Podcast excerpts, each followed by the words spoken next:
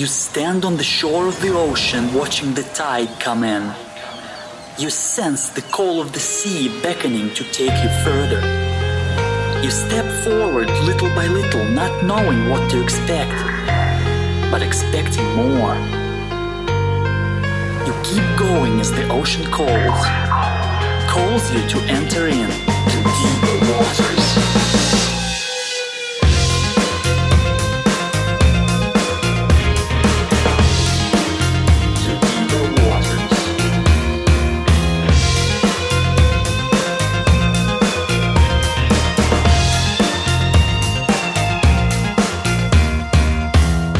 Hello everyone, and welcome to the Deeper Waters podcast. I'm Nick Peters, your host, seeking to bring you the very best in Christian scholarship and apologetics. And today, we've got an interesting show for you. We are going to be talking about Jesus. What a shock, talking about Jesus on the Christian Apologetics podcast.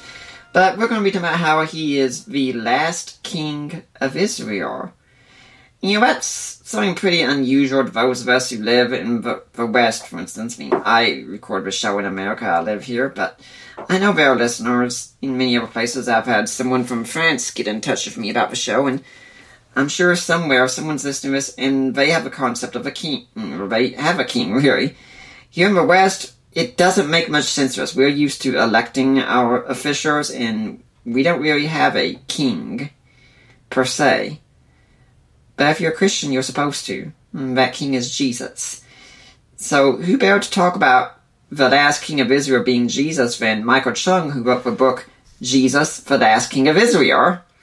He got his bachelor's at the Ohio State University, his MDiv at Trinity Evangelical Divinity School, and his PhD at the University of Nottingham. He's taught at Fertile Theological Seminary, Texas, Houston Baptist University, Calvary Theological Seminary, Indonesia, and Houston Christian High School. He is also the author of Praying with Mom from twenty twelve and has published academic journal articles in North America, Asia, and Europe on Gospels, Paul, spiritual formation, New Testament theology, and missiologies. He has also done missions and pastoral work. So, um, Doctor Chung, welcome to the Deeper Waters podcast. Well, thank you so much for having me on, Nick. Did I pronounce my name correctly? Oh, yeah. Michael Chung. Uh... Uh, I want to make sure there. Now, uh, if my audience doesn't know who you are, could you tell us a bit about uh, who you are and how you got to be doing what you're doing? Well, yes. Thank you, Nick. Um, well, I'm married with two kids. Uh, my son is Coleman, six. My daughter is Noelle, four. My wife is named Jody. She serves full-time as a youth pastor at our church here in Houston, Texas. Uh, I have taught. I'm currently just writing and just uh, hoping God will open up a position somewhere at at, uh, at some kind of a school somewhere. But uh, had the last few years to write, and I was able to write this book. And uh, yeah, I'm really excited to be on your show. Mm-hmm.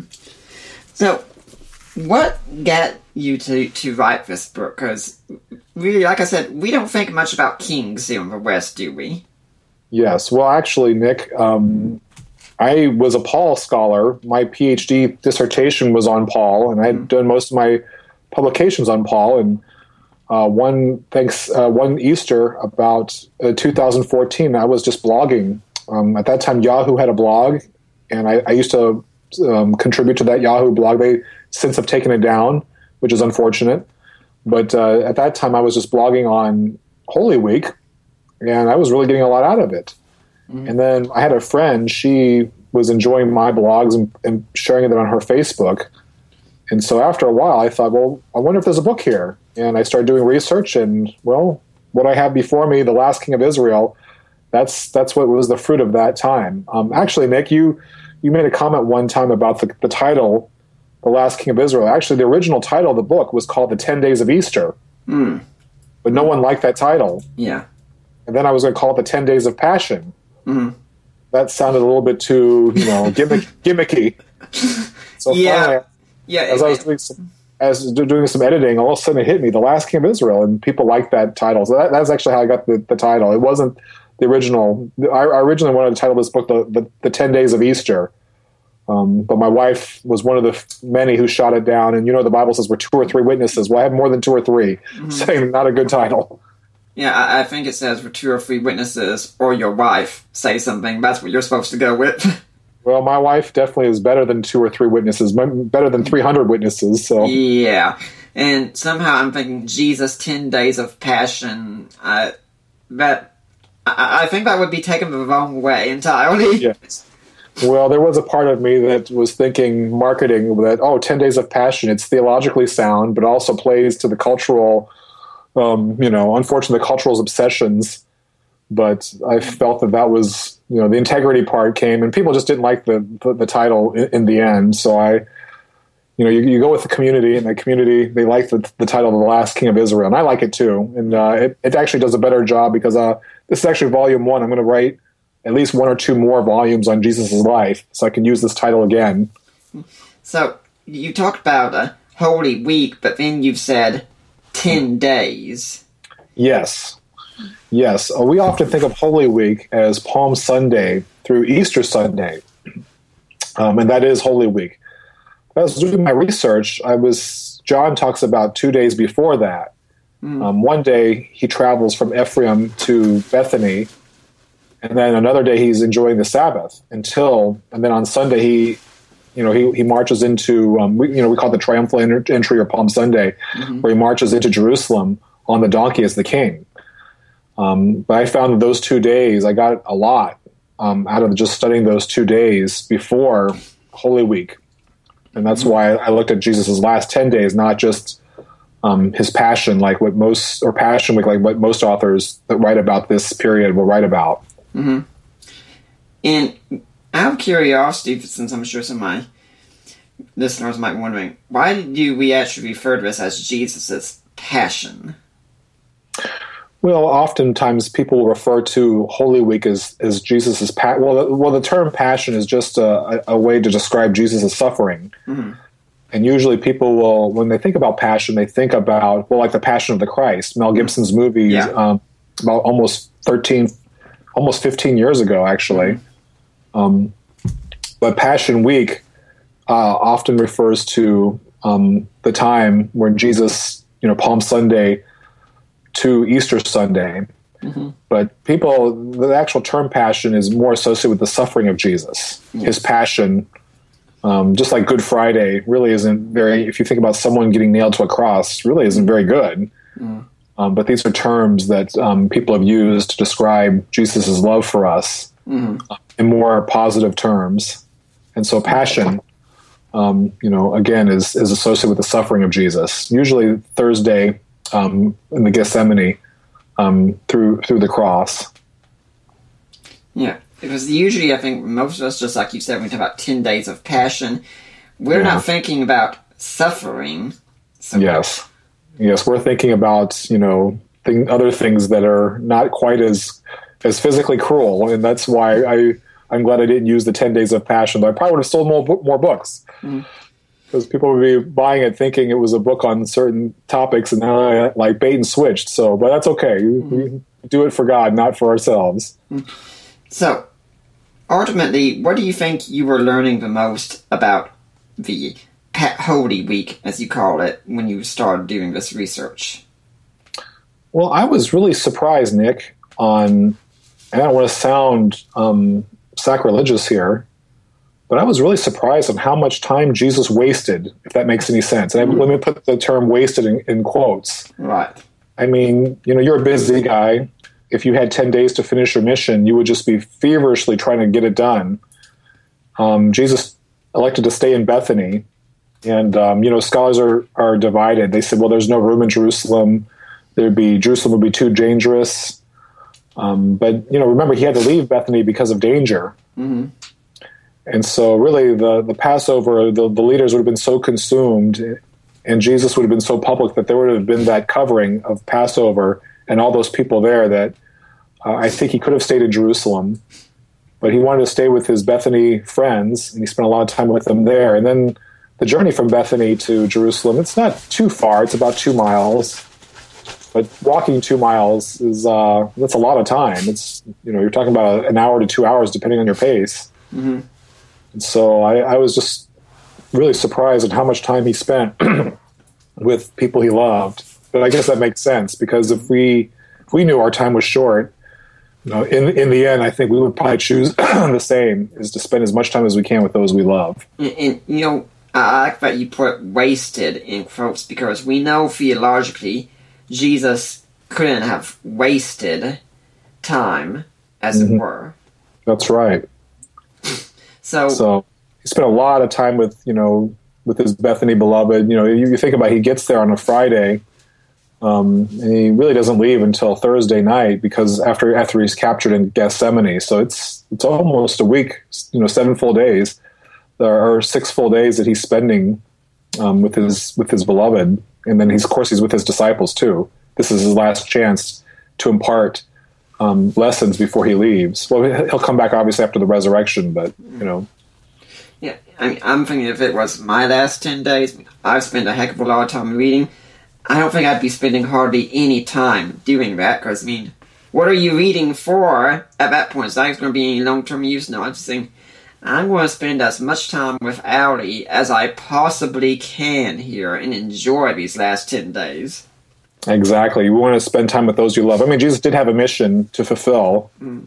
um, but I guess the logical side, you know, you would expect that someone who's who knows his mission is almost done would spend a little bit more time. He, he did spend significant time, you know, preaching in the temple and and ministering in the temple, but he's really spent a lot of time with those he loved, and there's evidence that he had two Sabbaths um, during that time. You know, obviously the typical Sabbath, Friday sundown to Saturday sundown, but uh, there's evidence on Wednesday. That really, scholars are divided, but most scholars acknowledge that Wednesday is not a very high activity day in the Scriptures, and some people believe that that's because there's another Sabbath during Passover that's being celebrated, and so Jesus himself, Um, you know, clearly didn't have any problems with doing things on the Sabbath, but given that that on Wednesday there seems to be a lot of silence, clearly disagreements amongst the scholars that Jesus himself was acknowledging, you know, rest. And and, and Sabbaths in the Bible are, are meant for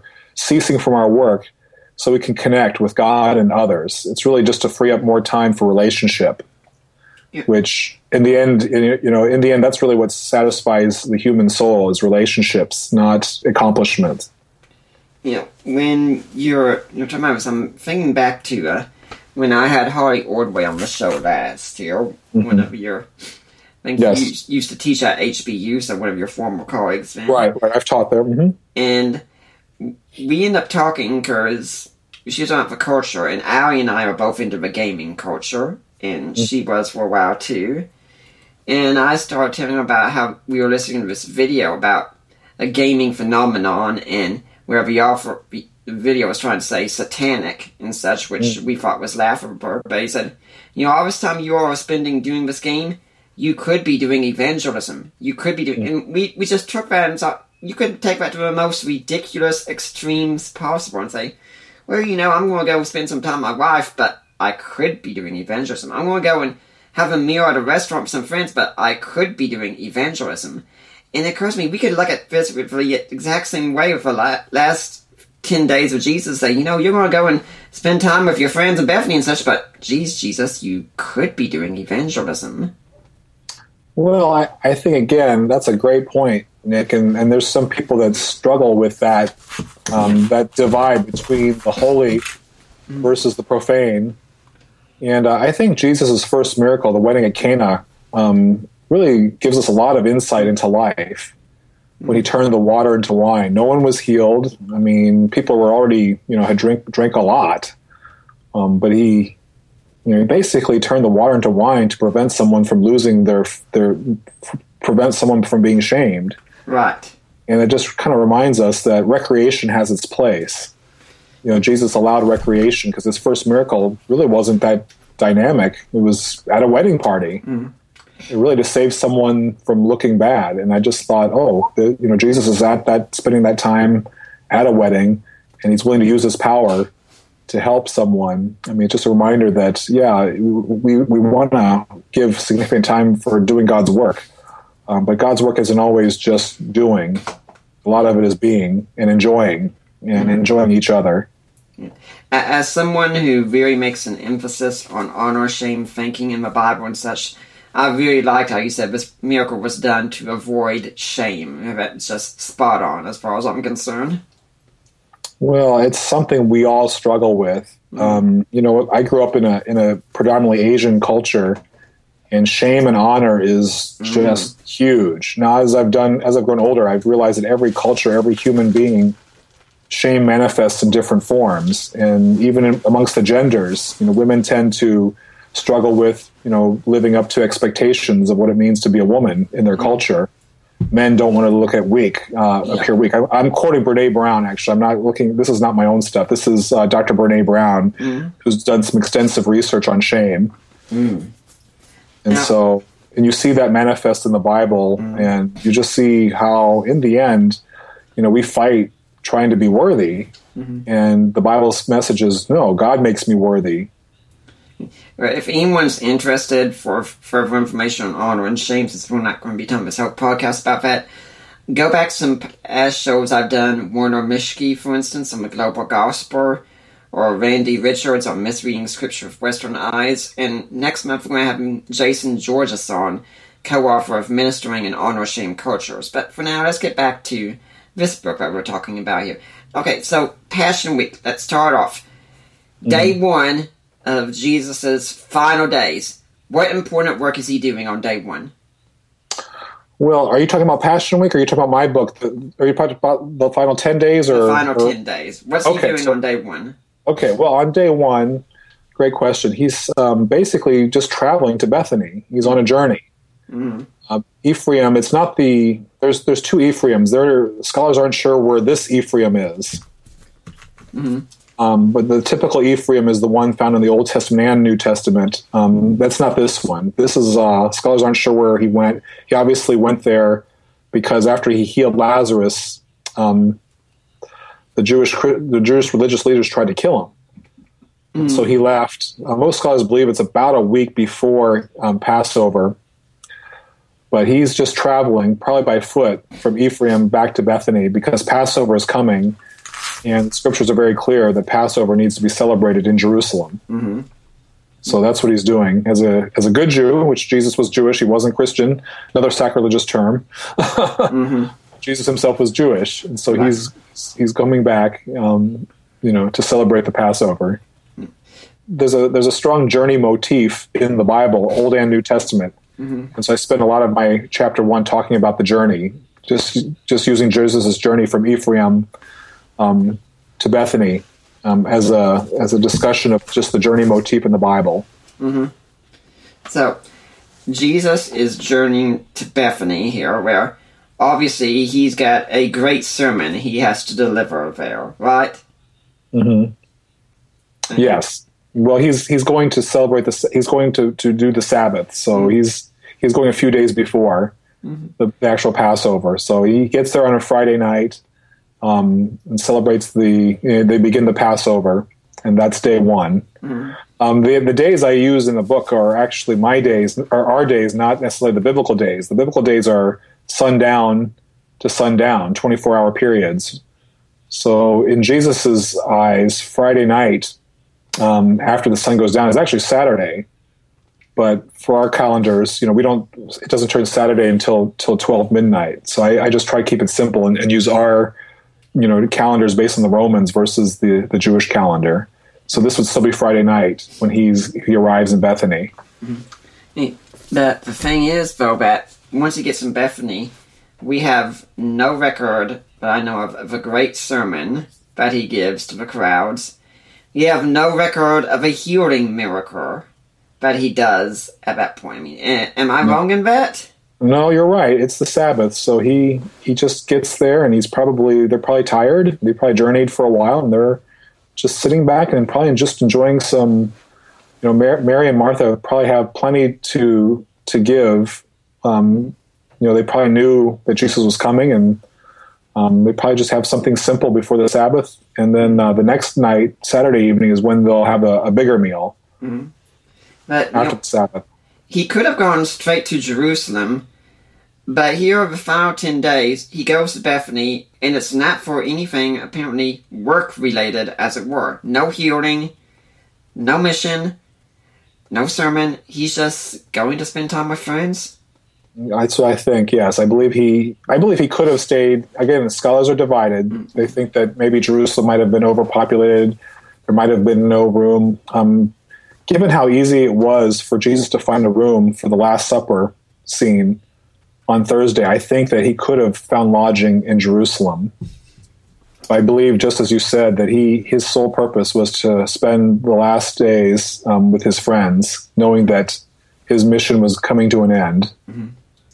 And just like you said earlier, you know, if we knew that our mission was coming to an end, we would want to spend as much time as we could with those we love.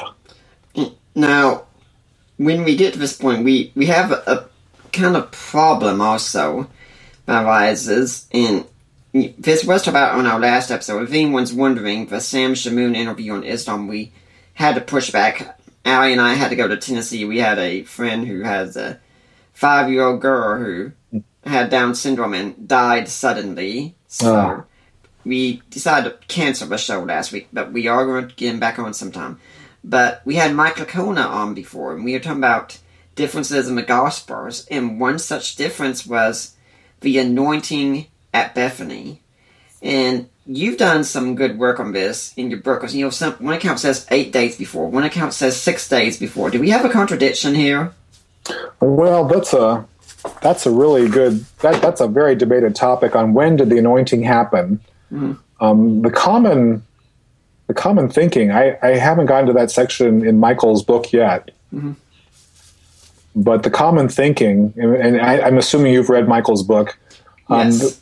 The, the, most scholars believe that it happened on Saturday because mm-hmm. John has written later, and most people think that John corrected historical errors. Um, I I disagree with that. I think that Mark, um, I, I think the synoptic Gospels of Matthew and Mark are, are correct in that it's on a Tuesday night. And uh, I make an argument that got published in um, um, the Bulletin for Biblical Research. I think your Michael also published an article later that I argued that John was using a, a technique Um, called sandwiching, or you know, the, the technical term is called intercalation, mm-hmm. where he he sticks one story in between another to communicate um, another fact. But I believe that John is not trying to communicate the anointing happened on a Saturday night, but he's trying to communicate how Lazarus will die, mm-hmm. using a, a common, you know, something very common, which would be Jesus's anointing, because mm-hmm. there's all four Gospels have some anointing scene. Mm-hmm. Uh, most people believe that the, the scene in John is the same as Mark and Matthew, while Luke's is entirely different. Mm-hmm.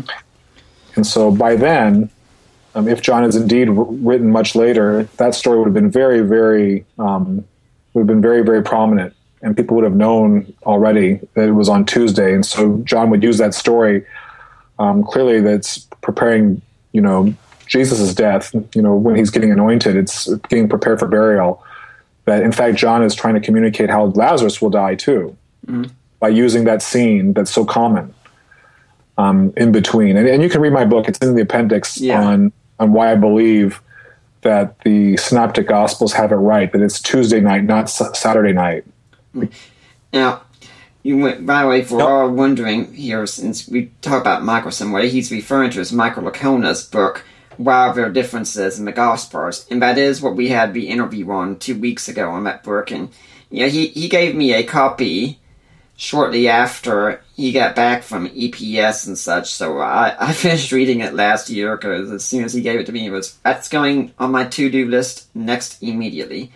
But you know, you said about the passage, for instance, that the anointing scene, you could take out the anointing scene, and chances are you wouldn't even have known it was missing because it would still flow perfectly, right? Yes, yes, that's what intercalation does. It's a, the the more the less technical term is sandwiching. Mm. So what it is is you you, you have a, a story, and in the middle of the story you just stick another story in there.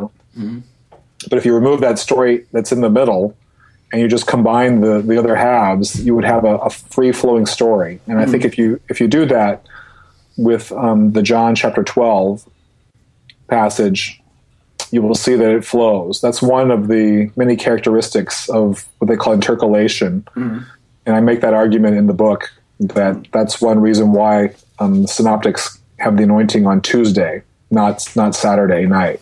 Yeah, uh, I, what, what does Michael have? Do you, do you know what Michael argues? Because the typical, I know I know he discusses it, because I was at the E T S seminar where he was uh, up against other other scholars it was based on the firing lines. He handled it really well, and that was something that came up, was the the anointing scene. Do you do you know what Michael fall? Does he fall on Saturday or or Tuesday? I honestly don't remember. I was reaching for his book, but I just, I just can't look it up in time. But we we did talk about it last time we were on, so anyone wondering, they can just go back and listen to that podcast, or go and get Michael's book. I would recommend that even more. Mm-hmm. You know, when you're you're talking about the this kind of way that people wrote and such like that, they would sandwich topics and such. I, I'm thinking that I know many people who I argue with a lot of skeptics, and some people will question the testimonium flavianum of Joseph, Josephus, because, you know, it just doesn't fit in with what's before and after it and such, and just seems so kind of patchwork, and I'm going to say that's the way they wrote back then. They could do that kind of thing. Well, it's it's important to, to know how people write. I, I used to be a journalist as well. I, I used to do sports journalism, and, and my wife would, you know, she would read some of my, my, my scholarly articles and some of my non-scholarly articles, and uh, she she had a hard time following my my, my, my journal articles because they were written for a different kind of audience, right, with different techniques than writing for everyone, covering something like kind of more mundane. Mm-hmm. You know, I mean, college football was a lot less academic than New Testament studies, and so yeah. I think sometimes we got to remind ourselves that these these people had a different point of view and, and different techniques and different audiences than our our day. We have to be careful about anachronisms, where we try to, you know, put our time into their time or their time into our time, mm-hmm. but just try to try to understand their time. And uh, yes, I think that, that if you take into account these techniques, you will see that the anointing scene, um, I believe, is on a Tuesday, not not Saturday. In, in all honesty, I probably have an easier time following the New Testament articles and the college football articles. yeah, yeah. When, when we watch the Super Bowl over here, generally, I read during whatever else is going on, then put my book down during the commercials, because that's all I really care about. Oh, well, Nick, come on. You, you're you're you're living in Atlanta. The Falcons were, were you know, they were in the Super Bowl this year. Yeah. So. You know, I, I, I kept getting so amazed this year, because I thought, all these people around me are suddenly interested in falconry. I had no idea falconry was so big in Atlanta. Well, when when you're in the Super Bowl, I think everyone becomes a fan, except for you. You might be the only one in Atlanta that didn't really care. Yeah, but, I, uh, I, I was sitting, sitting here wondering why so many people were talking about this superb owl over and over. Why are we so obsessed with this owl? What's the fascination with this owl? You're probably the only one in Atlanta that has that question. No, I'm sure your father-in-law probably watched it, though. I think they did some. I don't remember for sure. Mm-hmm. Let's move on then to day two of the ten days. What's going on in day two? Well, day two is, is mainly the, the Sabbath. Mm-hmm. And so that's, uh, um, I talk about Bethany on day one. Really, you can talk about Bethany on all days up to Thursday. Mm-hmm. Um, but day two is mainly the Sabbath and just the the importance of of rest. I think that's really, in, in American culture, you know, we're just inundated with the need to be busy. It's like, mm-hmm. if we're not busy, it's almost like there's a shame in not being busy. But mm-hmm. I think if you're too busy, it really disrupts, you know, what's most important is relationships. And I think as you study the Sabbath, in the end, the the essence of the Sabbath is, there is a, a spiritual, physical rest, but the, the main thing is just connection. Connection with God and connection with people. And think um, the great Rabbi Abraham, I think Herschel is his name, um, mm. said, you know, people ask, what is your, what does he do on the Sabbath? And someone said, well, he just talks to people. That's really all he does, is talk to people. Mm-hmm.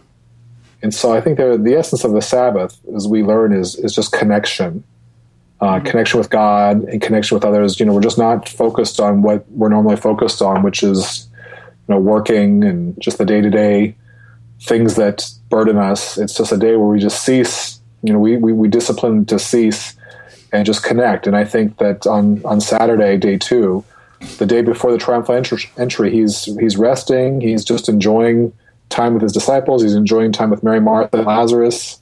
Um, I'm sure there's people in the village that are coming to talk to him.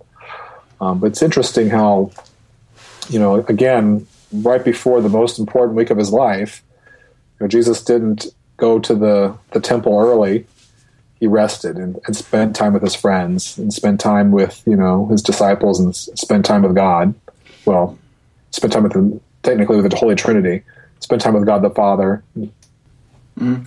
Yeah, I think a lot of people who got to know me on Facebook and such have noticed that my rule of practice is that I'm happy to debate and discuss with people every single day of the week, mm-hmm. except Sunday. Mm. Sundays, I take a break from Facebook activity and such, unless it's an absolute emergency, I think. For instance, if someone is on there and they're inserting the misses, I will jump on and I will let them have it mm. and such. But on that, no, I, I take a break. I don't do debates. Now, of course, if I'm out in public somewhere and someone says something and something has to happen then, yeah, I do it, but just try and just rest and relax. If I have a debate going on Saturday, I'll say, I'll be back Monday. I'll be glad to discuss things Monday. But for now, I'm done. Because mm. I need some time to recharge. Because if all I did was debate every single day of the week, I would wear myself out. Oh, we all would. No matter how much you love your work, mm-hmm. um, you know, you still need that rest. Mm-hmm. There are some temperaments. There, there are some, like, workaholic you know, people who have that, that kind of te- kind of tendency, and, and they themselves are, are the most, you know, vulnerable to, to the things that the Bible wants to protect us from. You know, burnout, yeah. heart, you know, dying young. Um, you know, it's it's just uh, you know, you just see that God really had our best interest in mind when He instituted the Sabbath. Yeah. So. I mean, I'm happy to do reading and such on that day and things like that, but the real work of discussing with other people and such, no, no, I just need a break to recharge, especially since sometimes if you spend enough time debating with non-Christians on the internet, it can be very exhausting after a while. Well, especially when people are being unreasonable, yes. which I'm sure a lot of a lot of your debates are. Online debates are, like, I don't make any kind of political comments online anymore. It's just kind of the most mm-hmm. ridiculous waste of time. Mm-hmm. Yeah, people if- are just... You're so polarized these days on certain opinions that you just you can't talk about in person. You know, so I, I can imagine some of your debates yes. are incredibly draining. Yes. Now, if anyone's more interested in Sabbath, by the way, go back to last year, believe it was. I had John Kosler on the program. I'm wanting to say it was in November. I could be missing that, but I want to say November. And we talked about his book, The Radical Pursuit of Rest, and gave it a good apologetics for us, especially for those of us who are in that field. And, you know, one thing I'm thinking about, I'm remembering about it is, it's important for me to do that because, I tell people, it doesn't all depend on me. And I think workaholics especially have this great mistake of abandoning their family, for instance, and going to work. And I've told people repeatedly, my own wife knows, I've said, look, if something happens to me, there are many other people who can take up the charge of apologetics. If I'm sick for a day, it's not going to be the whole world's going to turn to atheism and such. Mm-hmm. Okay, but despite all that, there is only one person right now there, and I hope that's the way it is till death do us part, who can be a husband to my wife, and that's it. And I tell men in ministry, there is only one person who can be a husband to your wife, a father to your children, and I don't care how good you succeed in ministry, if you fail to take care of your family and be a husband and a father like you're supposed to be, I count you as a failure in ministry. Well, that's I think that's one reason why God instituted things like Sabbath, mm-hmm. to make sure that we don't get overboard, that we can have, take time to reconnect, mm-hmm. and reprioritize, because as we connect with God and each other and our bodies get recharged, um, we just have more strength um, mm-hmm. to to work, but also strength to connect. Because sometimes when people come back from work, they don't want to connect. Right. They just want to sit there and, and quote-unquote rest, mm-hmm. which... Really, the real work begins when you come home, not when you when you go into the office. And so it's it's interesting how even from a secular perspective right now, um, Arianna Huffington from the Huff- Huffington Post is just becoming a sleep evangelist. Everywhere she's talking about how everyone needs to sleep because she herself didn't sleep and almost killed herself, and, and she started to sleep and just saw her life change. And so even from a secular point of view, um, I, there's a business author named Travis Bradbury. Um, he's been writing a lot. And almost everything he, he says and he writes, one of the things he'll write in there is sleep. So it's it's interesting that even from a, a secular point of view, um, they, there's discovering the need for rest is is sac- like sacrifice the battle to win the war. I think is was what, what I'm getting. Um, and the Bible is clear that you know they don't you, you don't need to be always on the front lines. There's just times you need to retreat, and Jesus clearly models that in the last ten days by not resting once on the regular Sabbath. But I also believe he rested on, on Wednesday as well. I think even the famed evangelist John Stott was when he was once asked one lesson you wish you'd learned earlier or something like that. He said, "Learn how much sleep I need." Mm, yes, we need to we need to sleep. So I'm a I'm a coffee drinker. I'm and, sorry. Um, yeah, I know. I think you're a tea drinker, but yeah, um, yes, I, it's my conviction that coffee was created by the devil to lead us away from tea. So. But uh, one thing that I've learned is try to not drink any kind of caffeine after mm. noon. Right. Um, so just to give the body time to process that caffeine, so I can sleep. So I'm trying to have that discipline because I'm the kind of person that in the in the afternoon when you have that slump. Um, for me, I have a slump after after lunch. In the past, I used to try to counteract that with, with a cup of coffee, mm-hmm. and that would just leave my evenings, making it hard to sleep. And now I try to stop at, at noon, and uh, whether it's tea, coffee, sodas, um, I try not to drink sodas. Those aren't good for you. Mm-hmm. Yeah. Yeah, I only drink sodas pretty much when we go out to a restaurant and such, but that we, we, we could spend all day talking about this kind of thing. Let's go on to day three. What's going okay. on? Well, day three is the beginning of Holy Week, and that's Palm Sunday as most people know it. Um, and so that's the day that Jesus, you know, walks, you know, he doesn't walk in, he rides in on a donkey. And it's very significant because when Solomon took the reins from King David, one thing he did was ride on David's colt. Mm-hmm. Um, the palm branches aren't native to, to Jerusalem, so it, it's it's likely that these people, maybe as far as Jericho, could have anticipated this day and brought palm branches to lay on the on the ground um, as Jesus is coming in. So him coming in on a on a on a donkey is on a colt or a mule is very significant because he is telling the people that I am indeed the Messiah. Which a Jewish person would see the the Messiah as the next King David. Mm.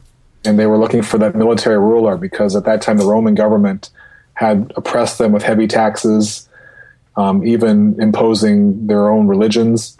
Mm. And so it was great oppression uh, under the Romans by by the nation of Israel. So someone like a, a David coming would give them great hope because it would say, oh, we're going to be free from, from these Romans. You know, our king will lead us into battle. Um, but we know from scriptures that Jesus' first coming was as a suffering servant, not as a Davidic king. It's his second coming that he will truly um, fulfill the Davidic mm. kingship. But him riding on the donkey is, is telling people that I am indeed the king, um, but I'm not bringing a, an army. I'm bringing love and sacrifice. And so it's uh, a very significant day of Jesus coming into to Jerusalem on Sunday, yeah. uh, on day yeah. three. If uh, someone's wondering a lot about Jesus being the Messiah, I'm going to give you all a little preview. Be here in two weeks. We're having Michael Brown come on. He's going to be talking about Jesus as the Jewish Messiah. You know, Michael, as Doctor Chung, as you and I are uh, Gentiles here, I think it's sadly our tendency to kind of skip over that. Whether we read it in the Gospels or in Paul, when we hear about Jesus Christ and such thing, uh, yeah, it's a... It's a nice little title. He's again, yeah, he's a Messiah. We don't really think about what that means. Well, people don't realize that Christ is actually not his surname. Right. Christ simply means chosen one. Mm. So, so Jesus would not sign his initials J C. Mm. Um, so Christ was just a title given to him as as the Messiah. And so, yes, that's why Sunday, day three, is so significant because everyone's so excited. That, yes, this Messiah that they've been waiting for for hundreds and hundreds of years. I mean, Isaiah prophesied seven hundred years before Christ's time. So they've been really waiting. Um, and they've had those those dark periods, too, in their history. So Jesus coming to some people would just be probably the greatest experience of their life. I was at a Michael Brown debate Thursday. Uh, I made arrangements for him to be on the show way before then. Mm-hmm. But he did say about how, and there was a debate on if Jesus is a Jewish Messiah, and he did say that uh, there are some people who actually think that Jesus was the son of Mister and Missus Christ. And I have encountered that kind of thinking before. And you may want to say, no, the Messiah really means that Jesus is the promised deliverer of Israel, their king, the one of whom all the prophets spoke and wrote. And I, I often think Jesus wasn't upfront about this so much, mainly because if he went around proclaiming openly, hey, I'm the Messiah, everyone would be gathering to him and having weapons by and say, hey, all right, let's go, let's march on Rome and let's take over. Mm-hmm. Well, yeah, that's that's a lot, lot of what people wanted to do, and that's a lot of reason why um, the Jews today. Mm-hmm. I was just on a radio show this weekend, actually, and there was a rabbi. He was a real rabbi. He wasn't Messianic Jewish. He was... Yeah. You know, he they, they don't acknowledge the Messianic Judaism as, as Jewish, um, and you know that's a lot of the reason why they don't acknowledge Jesus was he wasn't King David. Mm-hmm. You know, but they should know that. I mean, Isaiah fifty-five is there. You know, the suffering servant. You know, that's who Jesus was when he first came. I think you mean fifty-three. I'm sorry. Yes, yeah, sorry, fifty-three. I'm thinking about another one. Thank you. Mm-hmm. Um, Isaiah fifty-three, you know, is the, is is there, and they should have recognized that that's what who Jesus was. Mm-hmm. Now let's move on then to day four. You know, what's going on on day four of Passion? Well, day four is is significant because that's the day that Jesus cleanses the temple, mm-hmm. and so he comes in on Sunday, and he comes into the temple. Clearly. It probably, you know, he probably sees what's going on, and already um, he, he he has in mind to come back. And uh, that's the day he curses the fig tree. Mm-hmm. So that's the day that um, most likely he probably got up really, really early because clearly the, the writer of the gospel says that he was hungry. And so he clearly got up really early. He didn't take time to eat breakfast. Um, and he knew that it wasn't the season for figs, but he still cursed the tree anyway. Mm. So there's an aspect where, you know, he misses breakfast and he wants to get there quick to, you know, to put things in order. It's kind of like how you say how when, when your wife is being attacked on, on social media, if I heard it right, how you won't stand for it. Well, here God's temple, you know, his father's temple, his house is being desecrated by commerce, and he wants to come and make it right. So just as you defend your wife, you know, Jesus is defending God the Father in his Father's house, and cleanse, he's going to cleanse the temple that day. Yeah, I, I think most of my friends on Facebook know the rule that if anyone goes after Allie like that, I mean, disagreeing is fine, but if you dare insult her, I think they have a rule of sit back, get out some popcorn, enjoy the show, because the claws are going to come out and it is going to turn ugly very quickly here. Well... Um, Um, so every every husband needs to be that for their wife, their, yeah. their defender and protector. Yeah. Um, you uh, you talked quite a bit about the fig tree in one of your appendixes, because in Mark Strauss's book, for instance, Jesus Behaving Badly, where he looks at claims that Jesus isn't the good and kind person that we always think him as. He uses the cursing of a fig tree as an example. I mean, like you have this poor innocent little fig tree. It's not even the season for figs, and Jesus just curses it, and it dies, just withers right up. I mean, what's the point in that? Well, it's a very tough passage because it really is out of characteristic with how we think of Jesus. I mean, even the demons, if you think about it, they were just cast into the pigs. I mean, they, they just begged Jesus not to, to cast them into the abyss, mm. uh, but he cast them into the pigs. And so you wouldn't even think the demons have a better treatment. But uh, as I was doing some research, um, you know, you see that there's this there's two holidays that the Jews celebrate. One is Tisha B'Av. Mm-hmm. Um, it's a celebration of temple destruction. Actually, it's it's not really a celebration. It's a it's really a day of fasting and mourning. It's a remembrance, um, but it's just a remembering of of, of when the temple was destruct, destroyed. And and the, the common passages read, read is from Jeremiah eight. Verse thirteen through Jeremiah nine twenty four, um, depending on you know which what version of the Bible you're using, mm-hmm. It's interesting, eight thirteen talks about um, withering of a fig tree. And uh, of this passage, that's the common passage that's that's referred to, is um, Jeremiah eight thirteen in regards to, to this passage. Well, that whole passage is read on Tisha B'Av, which celebrates temple destruction. And if you read a, a lot of the scholarly literature on the cursing of the fig tree, a lot of them will associate that with the eventual destruction of the temple that happens in A D seventy, mm-hmm. and eventually the, the, the Roman government just sacking, you know, the nation of Israel.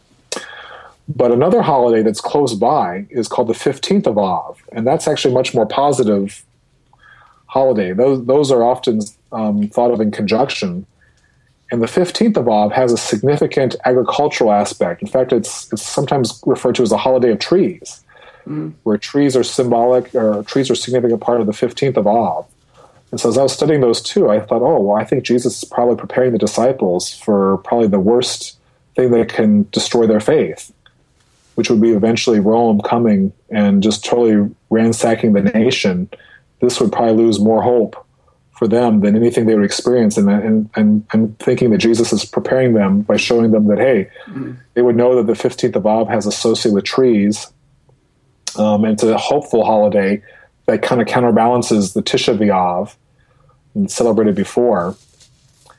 Um, and when Jesus curses the fig tree, it's like, wow, a tree's being cursed. You know, hopefully they would put two and two together and and, remind, and, and know that someday Rome will, will sack Israel, which clearly Jesus talks about in the Gospels, and they will will get through it.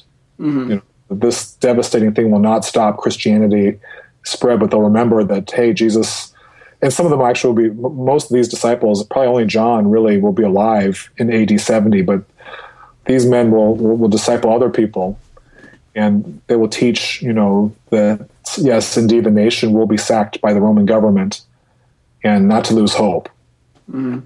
but to press on with the gospel message that the, the coming kingdom will come. And, and you see that really prevalent in the New Testament about the second coming of Jesus Christ being the anchor of hope in the Christian walk, not not the this world, but the world to come. Mm-hmm. Yeah, and I think also that we can still say there's a lot of symbolism for Israel as well, in addition, because Israel should have been having a lot of fruit. They certainly would, should have looked like it, and they didn't. So both of these been going on in the minds of the disciples? Absolutely. Absolutely. And that, if you look at history, you know, history, we, we go from adult to, you know, then we slip, and eventually we just need some kind of, you know, cleansing. It usually comes through suffering. Mm-hmm. That's true of my life. Um, and I studied the, the Bible. You see that in the nation of Israel, how they'll have a period of a great leader will lead them back to Jesus, or I'm sorry, great leader will lead them back to God and obedience to the law, and then gradually they'll slip, and eventually they'll slip into, you know, sin and being affected by those nations around them. And you just see that in, in church history, and I just see that in my own life, how, you know, if I if I'm too happy too long, I could start relying on myself and try to maintain this happiness versus, you know, being courageous. You know, courage and comfort don't really can't coexist. Mm-hmm. So that means faith and comfort really can't coexist. And so sometimes I, I myself need that personal cleansing um, to get back with the Lord. Mm-hmm. Yeah. And is this also the same day?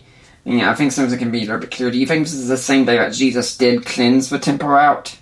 I believe Monday, yes. This is the day that he's, he's uh, yeah, I mean, that's somewhat debated too, but yes, I believe it's Monday that he's cleansing the temple, because he just gets there on Sunday and he sees it and he just can't wait. And I think the fact that he's hungry, I mean, it's clearly that the, the Bible offers, authors, you know, allude or, or, or make mention that he's hungry. That shows me that he is not waiting. He's not wasting time. He's getting there. Mm-hmm. Yeah. When we talk about the cleansing of a temple, I, I often think if any of us has any concept of just Jesus as gentle, meek, and mild, cleansing the temple should really cause us to reassess our view.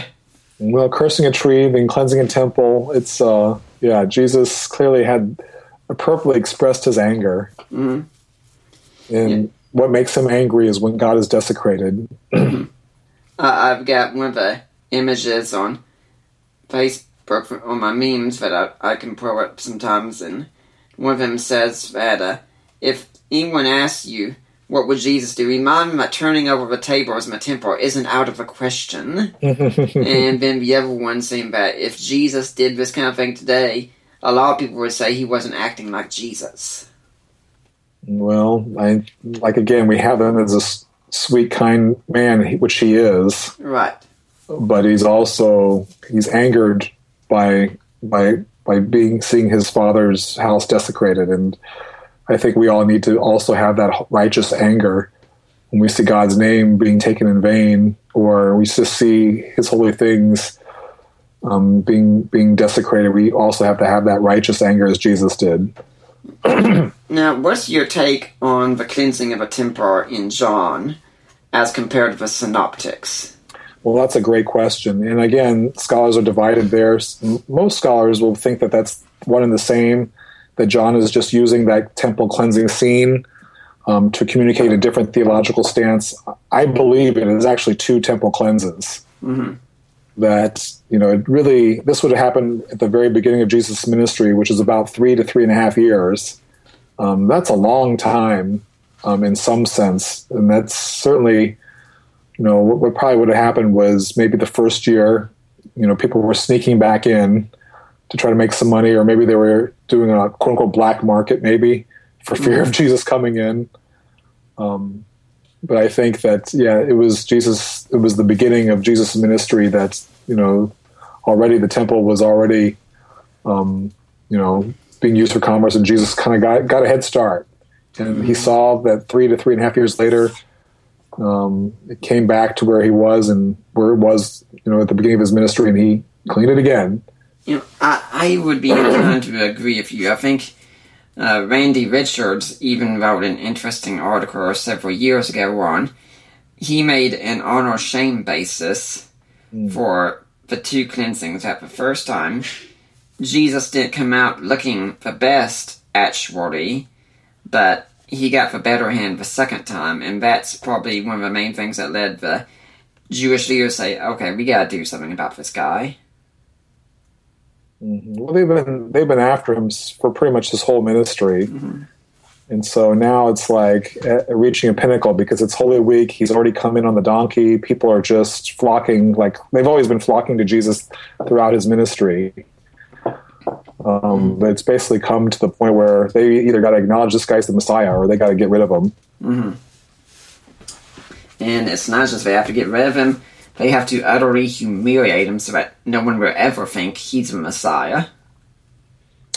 Well, yes. And, uh, you know, the cross is usually just reserved for, you know, slaves that try to escape or people who try to lead a revolution. That mm-hmm. was what the, you know, what the Jewish leaders tried to accuse him of, mm-hmm. is he's trying to lead a revolution against Rome, which we know that Pilate himself knew one hundred percent that that was not what Jesus was doing and tried very hard to, mm-hmm. to free Jesus, but in the end, he just didn't have, you know, he himself, Pilate himself, did not have the, the courage to, to do the right thing.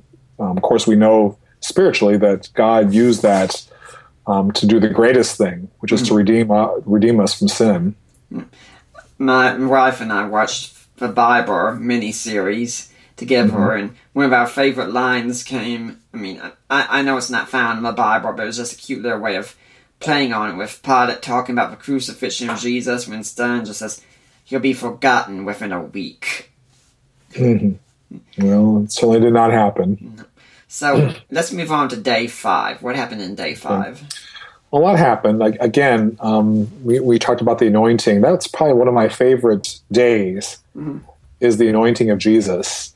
And um, one of the reasons why is just the the amount of perfume that um, Mary uses. It's about a pint, which isn't much by our standards. It's basically, if you were in, in grade school here in America, it'd basically be about a milk carton that you would get um, at school. Um, but a pint of perfume, regardless of how much, is quite a bit. And this perfume um, was worth quite a bit. It was this this perfume was worth a year's wages, which I estimate is about, in, in today's term, around fifty thousand dollars. So it's it's you know it's it's significant. I mean, this is no, you know, just, you know, normal perfume. This is, this is the stuff. And she anoints Jesus on Tuesday um, with it. And lo and behold, the person who who is most upset is is Judas. Mm-hmm. And he will sell Jesus for thirty pieces of silver, which is actually, it's, it's not, it's nothing small. It's about one third of a year's wages too. It's, it's, it's, it's a lot, but for about one third the value, Jesus um, betrays his Savior. Yet Mary, um, with a much more precious commodity, um, gives it up for the Lord. I just thought it was a wonderful contrast between, you know, Mary, who has a great devotion to God, mm-hmm. to Jesus, um, willing to give up this great, great perfume, just give it all, versus Judas, who's going to betray him for only one, his master who he'd lived with for almost three and a half years, for just one third the value. Um, it's just amazing. It's just a reminder that quantity isn't always a determinant of faith. It's actually believing. Um, and Mary didn't have the time that Judas did, mm-hmm. but she clearly had a greater faith than Judas had. Mm-hmm. I'd like to remind everyone at this point, you're listening to the Deeper Waters podcast. My guest this week is Doctor Michael Chung. We're talking about his book, Jesus, the Last King of Israel. Well, it's just but, called The Last King of Israel, okay. not, not yeah, just The okay. Last King of Israel. Lessons from Jesus' final ten days. Okay. Well, if you're here next week, though, uh, you all know by now that every April, since Allie and I both have Asperger's, I do something for Autism Awareness Month. Well, next week, we're having my friend Stephen Bedard come back. He's the one who wrote the book How to Make Your Church Autism Friendly, and he's a pastor, and we're having him come back because since he was on, he himself has been diagnosed as being on the spectrum. So we're going to be asking, what's it like being an autistic pastor, and what can we learn from this? So come back next week, and we'll be having, talking about Asperger's for Autism Awareness Month for Stephen Bedard, and what we can learn from it. Not just how to make your church autism-friendly, but what do you do if your pastor is on the spectrum? But for now, let's get back to Doctor Chung and his book, The Last King of Israel. Now, let's uh, kind of play a little bit of a devil's advocate here and such. Somebody could say, wait, you know, Judas does have a point. I mean, think about all that that could have been cared for if such a donation had been made to the poor. I mean, I know Judas stole some of the money that was in the money bag, so he had his own self-interest, but did he not also have a point? Well, that's a great point. I think it's really related to what we talked about earlier, mm-hmm. about evangelism versus recreation. You know, how you were using the example of you hanging out with your wife, Allie, mm-hmm. versus going out and sharing the gospel. And here again, Jesus is giving us a very balanced um, view of, of life. Uh, because in the end, he's responding to Mary's faith, that Mary understands. You, you, you read the Synoptic Gospels, and you can see the disciples didn't always understand uh, the purpose of why Jesus had to die. Mary clearly got it, and, and she knew that he was going to go and be the sacrificial lamb for our sins, and was preparing um, her king, her friend, um, for his completing his mission. And Judas clearly did not understand. So the pragmatic thing would be to sell that and maybe even use a lesser perfume. Um, but again, we must worship God in spirit and in truth, and balancing those two can be really difficult. I don't know if you've been to the Holy Land. Um, no, but I'd love to sometime. But, but I've heard that even in the Holy Land on Sabbath, that escalators don't run. Mm. And so people are just so um, focused on the truth that sometimes the spirit of things, you know, if you're someone who's old and really needs those escalators, you better not be out on the Sabbath. So they actually have Sabbath elevators there that you can use. Well, that's that's good. That's that's that's one solution.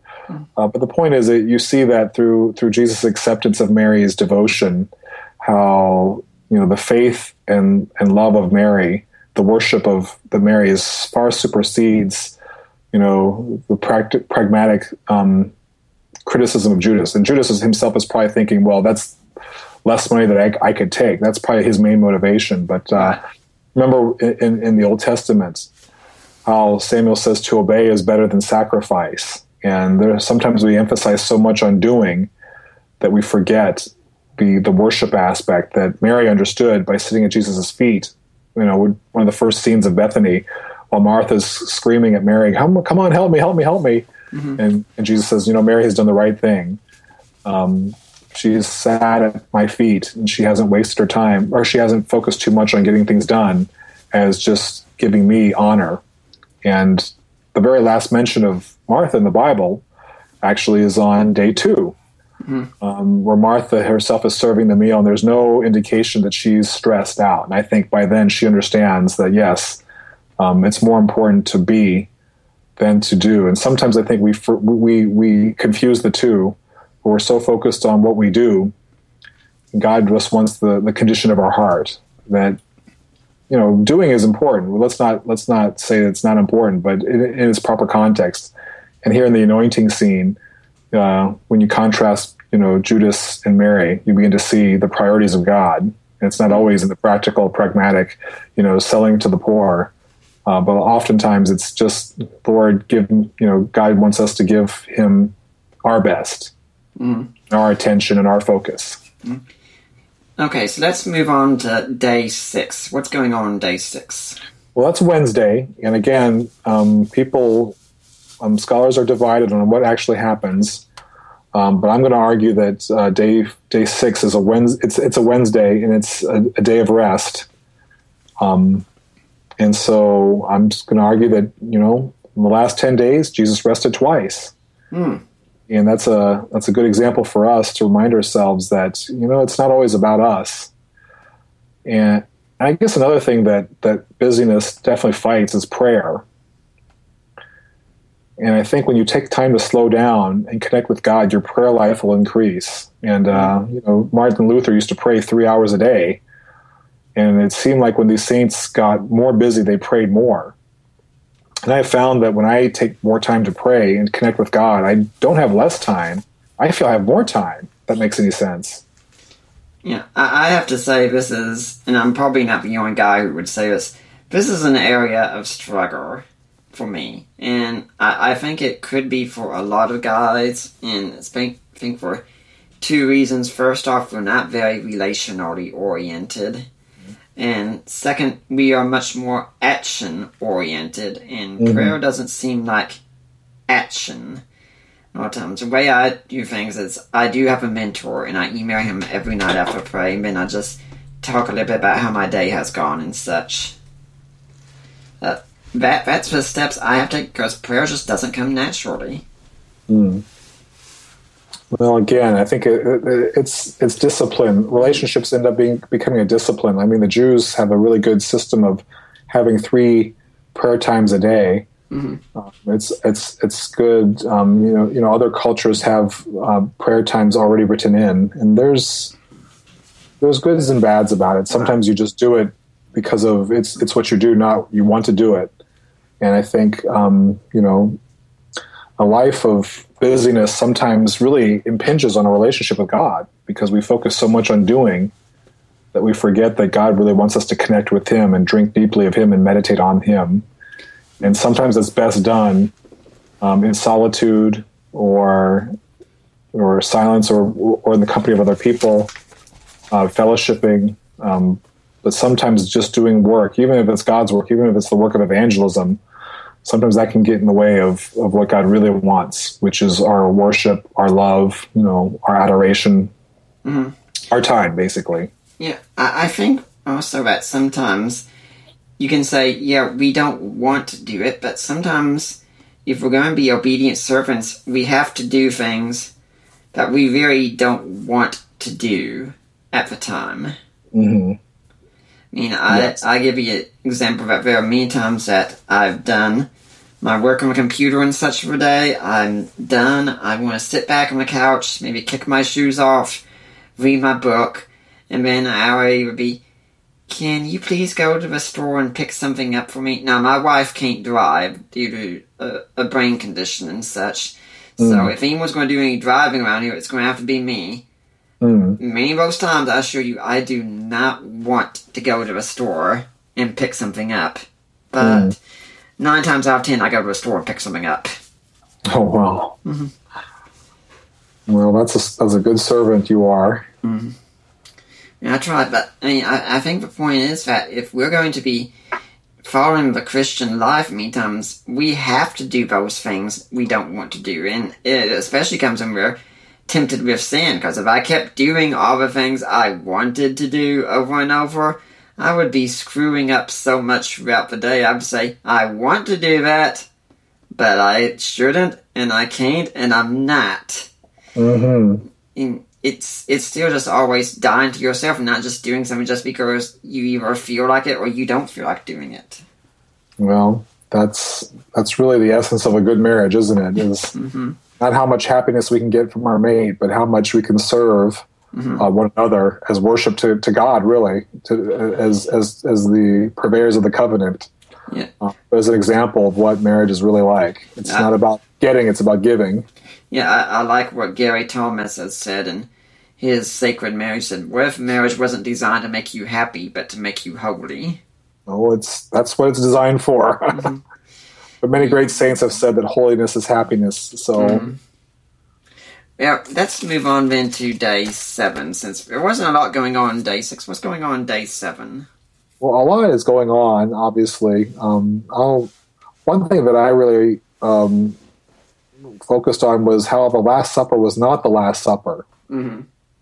And how Jesus himself, though he is, um, and it, it's debated, debated about the nature of the meal. Uh, most, most scholars who are non-Jewish will say that when Jesus is, um, you know, he's actually having a typical Passover meal, Seder and all, and he's using the four cups. Um, but a lot of Jewish scholars, especially those who aren't Messianic Jewish, will say that no, the, the actual Passover meal wasn't instituted until A D, eighty, um, ten years after destruction. And they have a point. There's really, a, after the A D seventy, there's really not much in that area, era, time of Jesus that will indicate, you know, exactly the nature of the meal. Um, and so... But Jesus is having the Last Supper as as we often um, discuss it. And I, what, what stood out to me was when he was talking about how he will he'll have a meal again with them. And this Last Supper, this will indeed be the Last Supper. And I think uh, what Jesus is referring to is the is the marriage supper of the Lamb mm-hmm. in Revelation nineteen. And so I, I would like to see people change this from... not the Last Supper at all. It, it certainly is not. The Last Supper is yet to happen, and it won't happen until the second coming. So clearly Jesus says that he will eat again with them. And so I, I would like to see people, I like, I like to see the church really focus on the real Last Supper, which is the one when Jesus comes back. Um, that one I can't wait to experience. Mm-hmm. But what would you say about the idea that, for instance, Jesus has a meal with some disciples in Luke twenty-four, where he even goes and he breaks bread with them. I mean, how does that fit in? Well, bread, oft, oftentimes, you know, that's regardless of when the actual Passover meal was instituted, as far as from a Jewish perspective, um, bread is just, you know, it's a staple. So they'll, they'll have that at a meal Um, regardless of, of the nature. Obviously, was, was it going to be leavened or unleavened? Um, some Jewish scholars will say the, the Greek word artos actually is more of a leavened bread, not an unleavened bread. But we all know that, you know, Passover is celebrated with unleavened bread. Mm-hmm. Um, a reminder that they had to get out of Egypt quick, and they didn't have time for that yeast to rise, so they had to get out of there and have enough food. Um, yeah. What do you think we can really get out of the Last Supper? Well, again, for me, and, and this this comes with the Eucharist and, and partaking of, of communion, is I'm often thinking about Jesus um, Jesus coming. Um, I've done some work in the Anglican tradition, and I have administered the elements um, in the Anglican, in, in America we call it the Episcopal tradition. And when I administer the cup, I will often say, Christ has come and will come again. And and then I give them the cup. And I just feel that the Last Supper really is is, is just an emphasis on Christ's return. how Jesus came one time, he's coming back again. I, I just feel that we've lost that as a church. I, I don't think it's a bad thing. We we focus often on, on the death of Christ, how he gave his body and blood for our, our sins, which is, you know, the, one of the main purposes. But I think that one thing we've lost is the emphasis on Christ will come back again and will dine again. That when we're eating here, we're not only eating in remembrance of what happened before, but we're anticipating what's happening, going to happen again, that we'll eat with Christ um, when he returns. And that, that I look forward to. I find that interesting, because I would say many places we've tended to overemphasize, if that's possible, the return of Christ, mainly because of our, our whole caught-up fascination of end times mania and such, so much so that we've forgotten about the resurrection of Jesus many times. Mm-hmm. Mm-hmm. Yes, well, I think that's, yes, obvious, obviously communion, we're, we're, we're focusing on the death, mm-hmm. um, but as we focus on the second coming, obviously you can't, you can't get there until, until you, you Jesus resurrects from the dead, and that's part mm-hmm. of anticipation of the second coming. Mm-hmm. Is that indeed Jesus is alive, um, mm-hmm. and that we have this hope that he wasn't this guy that said, "I'm this great revolutionary," and died. That he's he's alive. He left. Um, he he left this earth from Bethany, mm-hmm. and he'll come back again. And so I don't see how you can divorce, for lack of a better term, the resurrection from the second coming. They're really you, you really one really deepens the other. Mm-hmm. Yeah, I. I also noticed that you didn't really say anything about the the purpose of a Eucharist per se and such, because we have so many debates in church, like, is this symbolic, is this a memorial, is this literal, right. over and over. And I looked at that, not too much, but I just said, you know what, it's really not a big deal to me. Jesus said, just do it. And so mm-hmm. I'm going to get together is I'm going to go and I'm going to have this event at my church, and I'm going to give thanks for the coming of Jesus and celebrate his future return. Mm, amen. Is that your stance? I mean, is that why you didn't take any one particular side or anything? Well, I, I just try to stay very close to the biblical text and not try to get too much into my tradition or other traditions' views. Mm-hmm. I mean, you know that they... people have died actually over disagreements on the Eucharist, and that's when Martin Luther and Ulrich Zwingli were discussing the Reformation. They almost came to a, a, a unity until they came to the Eucharist. And you know that Lutherans mm-hmm. believe that the, the presence of Christ is in the elements, that elements don't become the body and blood of Christ like the Catholics believe, but that Jesus' sp- spiritual presence fills the elements. And Zwingli said that, no, this is just symbolic. This is just representative of, of what we need to do. And that's that's what they, they could not agree on that. And mm-hmm. in the end, they agreed on everything. Uh, I think as many as fifteen points. Mm-hmm. That one area of disagreement prevented Luther and Zwingli from uniting together um, in the Reformation. Mm-hmm. And so, um, yeah, I try to stick very close to the biblical text, just say, this is what Jesus said, this is what I say. Um, and this, I think, I think that I think we we get, uh, yeah. I think the, the further further you, you lean on tradition and, and interpretation, um, the more and more apt to disagree, because we all see through different lenses. Some people are more right-brained, other people are more left-brained, and I just try to stay very close to the biblical text. Mm-hmm. Now, when we come into day eight, where this is Friday, and not really much of significance happened this day, did it? Well, yeah, facetiously, yes. But, uh, yeah, they ate uh, probably has more more writing than anything in my book. And uh, I don't think I even scratched the surface on day eight. I tried to focus on on days that there wasn't as much written on. I would think that one thing that stood out to me on, on day eight, Good Friday, was Nicodemus, um, the Pharisee. Mm. The scholars are debating on, on whether Nicodemus truly was a believer, and if he was a believer, they're, they're debating on how how strong of a believer he was. I believe day eight shows that Nicodemus came from, at first, you know, in, in chapter three of John, he's a seeker.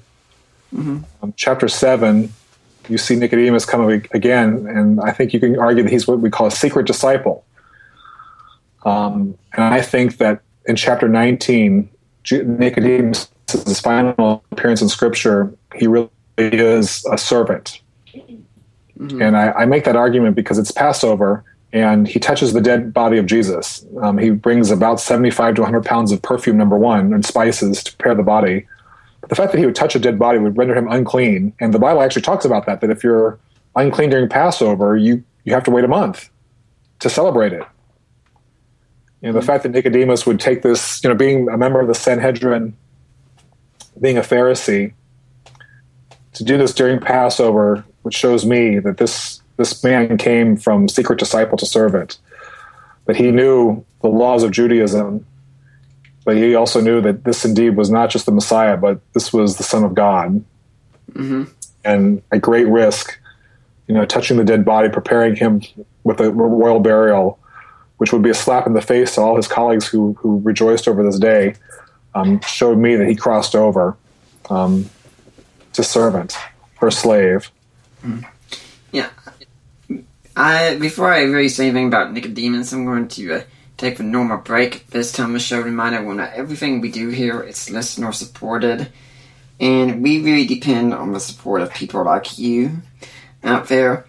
So if you're interested in my support, please go to my website, deeper waters apologetics dot com, and there you're going. I'm going to, in fact, go and look right now, make sure I'm getting everything right too. There's a link on the side that says Help Support for Work of Deeper Waters Christian Ministries. And if you click on there, there's, you'll find a, you'll be sent to Risen Jesus Ministries. You've gone to the right place. Those are my in-laws, Mike and Debbie Lacona.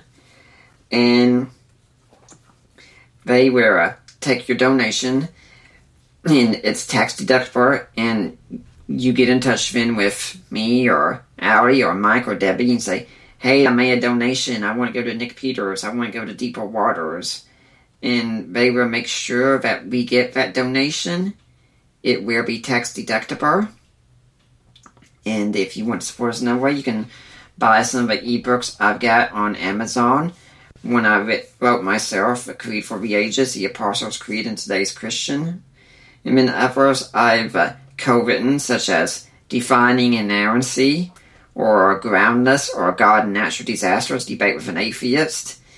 And finally, guys, you can uh, buy jewelry to support us. Now, you ladies can buy jewelry for yourselves, that's fine too, but I'm thinking a lot of you, if you have a guy in your life, you'd really like him if that guy would buy the jewelry for you. I'm not sure how many of you might have caught on to this, but ladies tend to like jewelry. I mean, have you noticed this, Doctor Chung? I know. Yeah. So, you, you go here. The access code is LOVE. Get in touch with me if you need help. My friend Lena Klester handles it.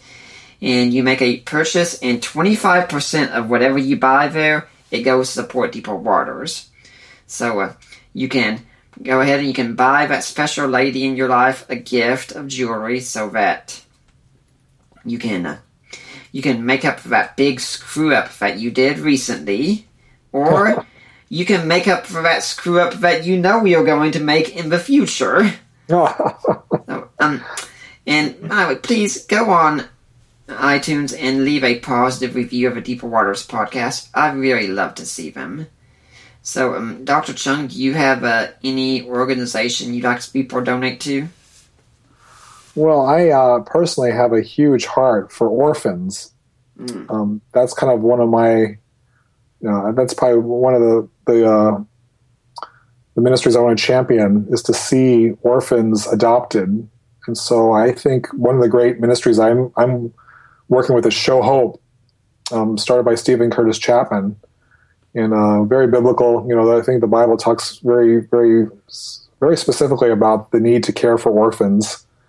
Um, not just in James one twenty-seven, but throughout the Old Testament and the New Testament. So I, I love to see people get involved um, in adoption, either through Show Hope or, or any organization that supports adoption or through their local church. Mm. Um, yeah, I just think that adoption is just, you, you, you know, you're, you're, you see the gospel lived out. and you experience the, the gospel from the other side. We're so used to experiencing God's grace. But here a family um, welcomes a child into their home, takes them out of an institution, into their family. There's just nothing greater um, to illustrate the, the goodness of the gospel than adoption. Mm-hmm. It, it, may I ask, out of curiosity, if there was any personal connection to adoption for you? Or? Both, both my children are adopted, so yeah, they're they're just the the joy of my life. I, and we're actually in the process of adopting a third child, so mm-hmm. this is probably the the end. I wish I was younger, but um, I'm younger than your father-in-law, but uh, still, I'm. Uh, Getting up there in age, but uh, yeah, both my kids are adopted, and I just love them to to pieces. I couldn't have asked for two better kids. And that organization for our interest is show hope dot org. Mm-hmm. Yeah, when you were talking about Nicodemus, I think Nicodemus sometimes sadly gets a bum rap. Yes, for a lot of us, and a lot of people would look, for instance, and say, "Well, geez, Nicodemus was ashamed and such. He didn't want to." Go public, so he came alone at night. And I say, no, actually, that really shows how serious Nicodemus was. Because if you asked a question publicly, it was more often a way of challenging the teacher and such, trying to see if he really knew what he was talking about. But if you wanted to find out if he was a real deal, you contacted him privately. Well, and, and remember, Jesus and Nicodemus, they're pretty busy during the day. Mm-hmm. Um, in that culture, there's just, you really can't do much when it's dark. Mm-hmm. I mean, they don't have electricity, or torches and candles will be their main way of seeing at night. Mm-hmm. And so they're they're busy during the day. And at night, you know, is really, they can work, obviously, but they, they can't get what they can do during the day. Um, mm-hmm. That's probably another reason. Plus, if you look at John, there's a, a strong contrast between light and darkness as well. Mm-hmm. And so you, one can make the argument that, that Nicodemus coming in the cover of darkness um, is that contrast between darkness and light, how he will enter in from darkness into light, how really the gospel writers largely portray Pharisees and Sadducees and, um, you know, and scribes and, and these people, these Jewish religious leaders, I, I call them, Um, negatively. But here John is talking about someone who's in the Sanhedrin, so he'd be at the Supreme Court, he'd be the highest, um, someone coming to Jesus. Um, and I believe that chapter nineteen shows that he did cross over and not only became a believer, but became a, a follower that was willing to risk his life. And that's really the end, the ultimate test is, are you willing to risk it? Mm. Um, for the sake of the glory of God. And this, of course, like we said, it's Good Friday, if I were talking about, and I really think people often lose sight of just how horrendous the crucifixion was, and mm-hmm. we say, well, I saw the Passion movie. Well, good for you, but if they really showed what it was like, I think, in the Passion movie, it you wouldn't Yeah, I, I just can't even think of words to describe it, you know, because it would have been one of the most hideous sights you would have ever seen. It's kind of like what you'd ha- think you'd have nightmares about. Oh, well, I, I think a lot of us have nightmares just watching, you know, those movies. Even even not, I mean, obviously The Passion is one of the most vivid portrayals of the crucifixion, but there's been lots of movies about Jesus. Mm-hmm. Um, almost all of them will have a crucifixion scene, and mm-hmm. even even the most benign ones are hard to watch. Mm-hmm. And this is a day where we can look and say that, honestly, the bad guys, in this case, the demons, as well as the ruling elite of Israel, said, this is it, game over, we have won. Well, that's really the... the story of the Bible, in one sense, is that what what appears to be logical on, from a human perspective is the most illogical thing that can happen. And God uses these things for the greatest glory. It seems like the more illogical, um, here the Son of God dying on a cross, you know, was the master plan of redeeming the whole world um, to himself. It's just really just an amazing story of, of love and grace. You know, I, I, I often encounter people who would say, well, you know, a lot of Christians became Christians early on because this story was just so appealing to them, and I hear them think, you have no idea how crucifixion was seen in that culture. The idea of someone crucified was not at all appealing. Talking mm. about someone being crucified and saying they're the Messiah, it'd be kind of like saying, here's someone who's a convicted sex offender guilty of pedophilia. We're going to put him at, in the, the running for president of the uh, Southern Baptist Convention. Oh, oh yeah. Well, I don't even want to begin to go there. It, it is that same kind of stigma, though, isn't it? Well, there's, again, crucifixion was largely reserved for insurrectionists mm-hmm. or those slaves who were trying to lead a revolt. Right. Um, and so, obviously, Jesus was accused of insurrection. That was how he got crucified.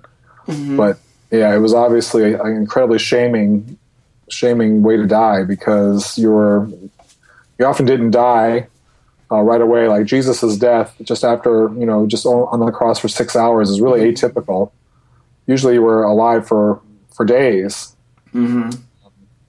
And so not only were you experiencing the physical agony, but just the, the emotional agony of people just, you know, hurling insults at you. And, mm-hmm. you know, it's just a horrible way to die. And even the Bible talks about cursed are those who hang on a tree. So Jesus is enduring not just a, a physical you know, a physical be- suffering, but also just a spiritual cursing, taking that curse of sin um, on his on his shoulders, not ours. Yeah, and of course, not how he only spent six hours on there, and you say, well, people didn't normally die after that. I mean, yeah, that's true. That was out of normal, but you also have to remember Jesus had gone the whole night without sleep, being put on trial, illegally, might I add, and being flogged, which a lot of people died just during the flogging. He had a cat of nine tails, which was a whip, which had nine different endings designed to pretty much rip the skin off of mm-hmm. someone. Uh, it kind of leaves you surprised he actually lasted six hours. Well, I, I make the argument in the book that Pilate himself um, was hoping that Jesus would die mm-hmm. um, as, a, as a form of freeing him. He didn't. I, I really believe that as I was studying the the last ten days, I looked at Pilate and I thought, wow, he's really trying to, and when he tells Jesus to go into the Praetorium knowing that his soldiers will be there and they're going to beat him up, there's a part of me that's thinking maybe he's trying to spare Jesus this this death, knowing that he was innocent. He didn't want him to die this way because he knew that was this is the worst possible death you could experience. Mm-hmm. Um, and again, you know, the, the, the emotional agony of having to deal with, you know, Judas betraying him, his disciples deserting him, Um, just the emotional agony. Of course, you know, he's on the cross. He's crying out to God, you know, why are you forsaking me? Um, you know, just the emotional anguish on top of the physical abuse he suffered. It's just, yeah, it's a miracle that he, he lasted six hours.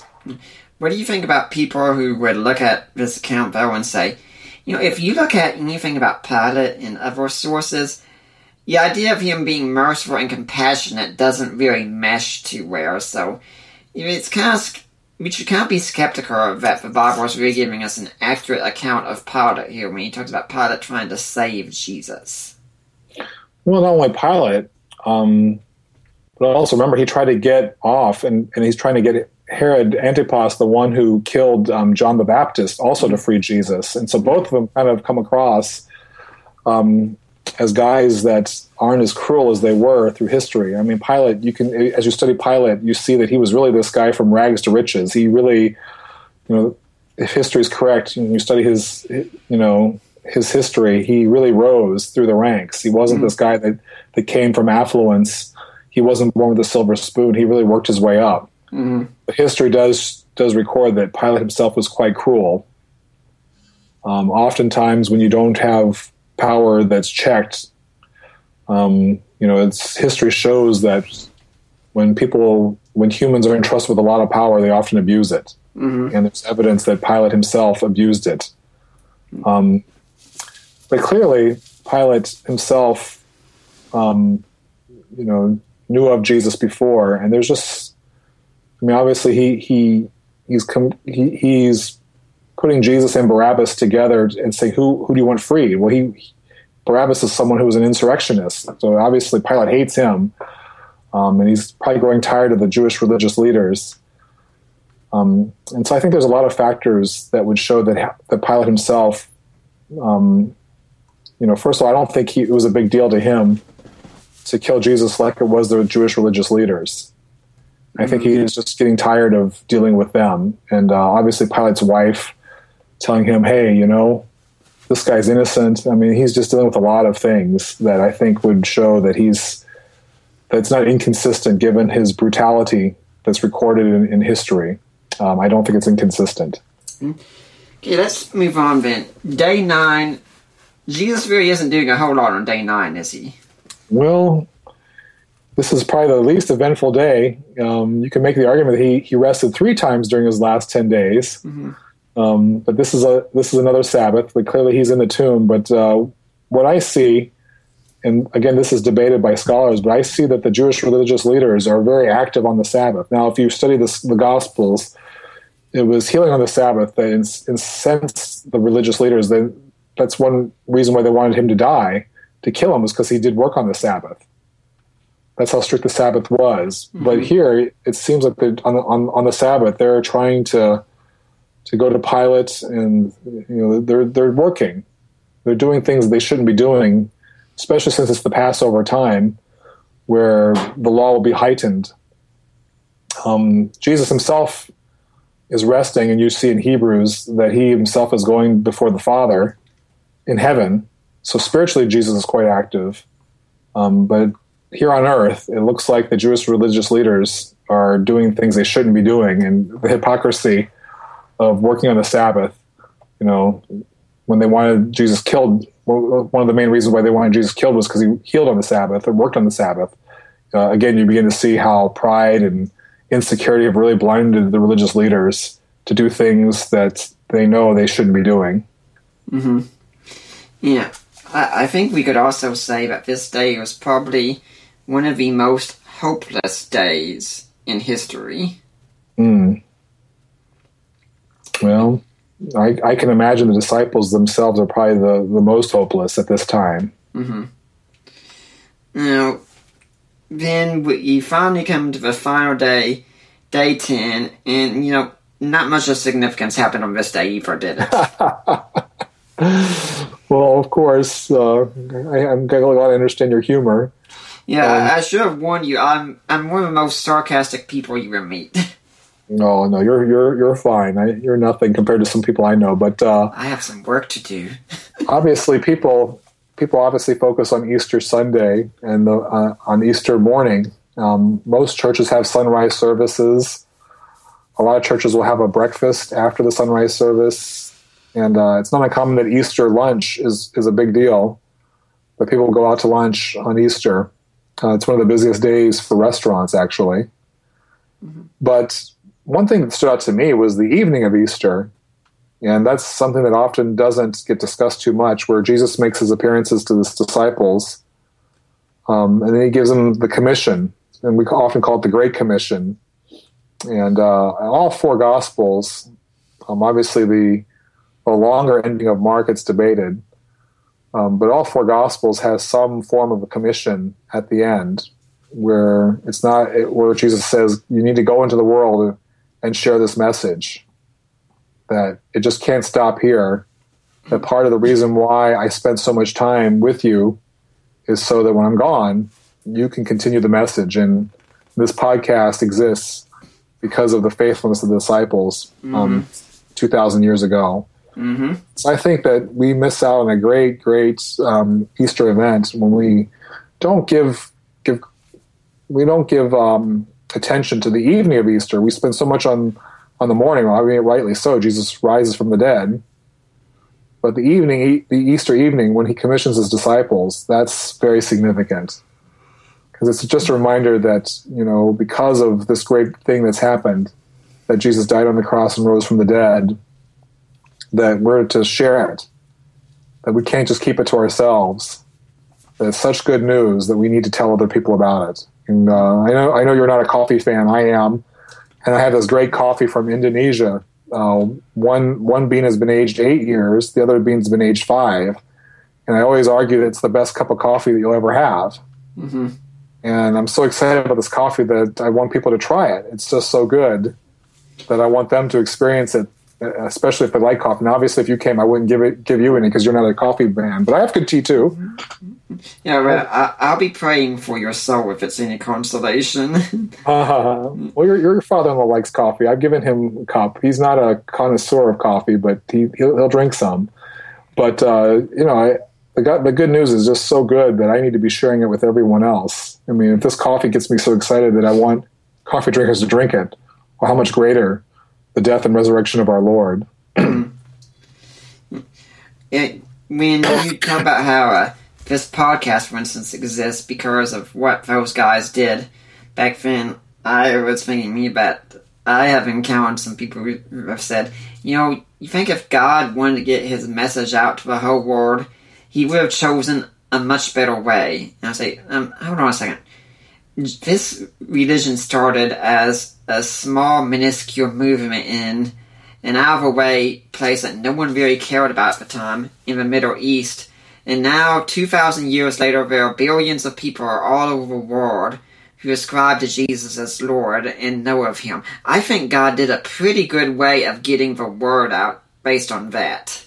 I, he knows what he's doing. Mm-hmm.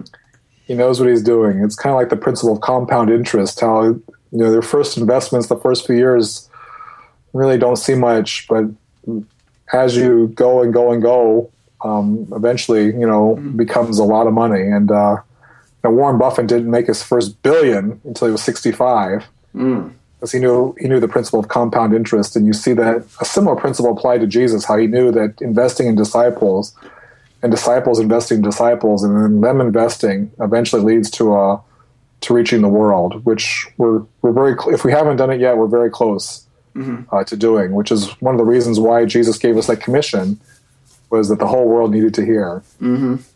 Yeah, I was actually talking with Ari the other day about how some people are from a more futurist perspective. Uh, my wife's futurist, but she doesn't believe in a rapture. For instance, I'm an Orthodox preterist, and I said, you know, you find all these people are wanting to uh, get the third temper build or breed a red heifer or something like that just so they can think that Jesus will return soon. I said, you know, if there's one passage I think tells us something that we can do to have Jesus return sooner, it's Second Peter three, and I think it's one about doing evangelism so you may speed his coming. I mean, if all these people are wanting the end to come so much sooner, why aren't they out there doing evangelism instead of trying to breed red cows? Well, I, amen to that. And I often pray, you know, that, that God will just even speed it up quicker. He says, well, Lord, why don't you do to to the rest of the world what you did to Paul? Mm. you know, yeah. So let's really get, let's just, you just take care of it. So mm. But one of the greatest privileges I've had was to travel the world, especially to the unreached peoples. I, like I told you, I, I, I go to Indonesia, mm. um, one of the definitely unreached places. I've been to other parts of the world, and I, I know your father-in-law has been to even more places than I have. Yeah. Um, and then Rick Warren has actually been to every known country. Um, actually, he's Rick Warren has been to more countries than the U- United Nations acknowledges. I think Rick Warren's been to almost two hundred. I don't think that the United Nations even acknowledge there are two hundred nations that exist. So clearly, you know, one mark of a disciple is they're going out and making disciples of all nations, not just staying in America, in our case. You know, there are some people who ask, well, why doesn't God just go out there and make things plain to everyone and such? And, and say, God's not going to encourage laziness. And then when it comes to the question of those you've never heard of, tell people, like, we don't have a clear answer on this in the Bible because I think we're not meant to have one. Jesus comes to us and he gives us a great commission. That's plan A. There is no plan B mentioned. You just do plan A. He does not give you a backup strategy to lean on in case you don't do the mission. Yeah, I always tell people that if Jesus, if, if God were to do what you want to do, mm-hmm. basically the whole world would just explode. I always tell people that, you know, God's holiness does not allow him to come in contact with impurity. Um, and so if God were to do what, what people want him to do, just change it, I mean, you would see, I mean, bodies everywhere. I mean, much like Ananias and Sapphira. I mean, the presence of God, God is that powerful that it cannot tolerate sin. Um, and so I always tell people that God had to do it this way to for our sake, because if he were to do it this way, um, and just come down and change everything, it would just basically the whole world would just explode like a like an atomic hydrogen bomb. That's how just powerful God is. And you just look at the Bible and you look at um, Uzzah, you know, in the Old Testament when he touches the when he touches the ark, he's just trying to straighten it. He's worried the ark's going to break, but as soon as he touches it, he dies. Mm-hmm. And that's really what would happen.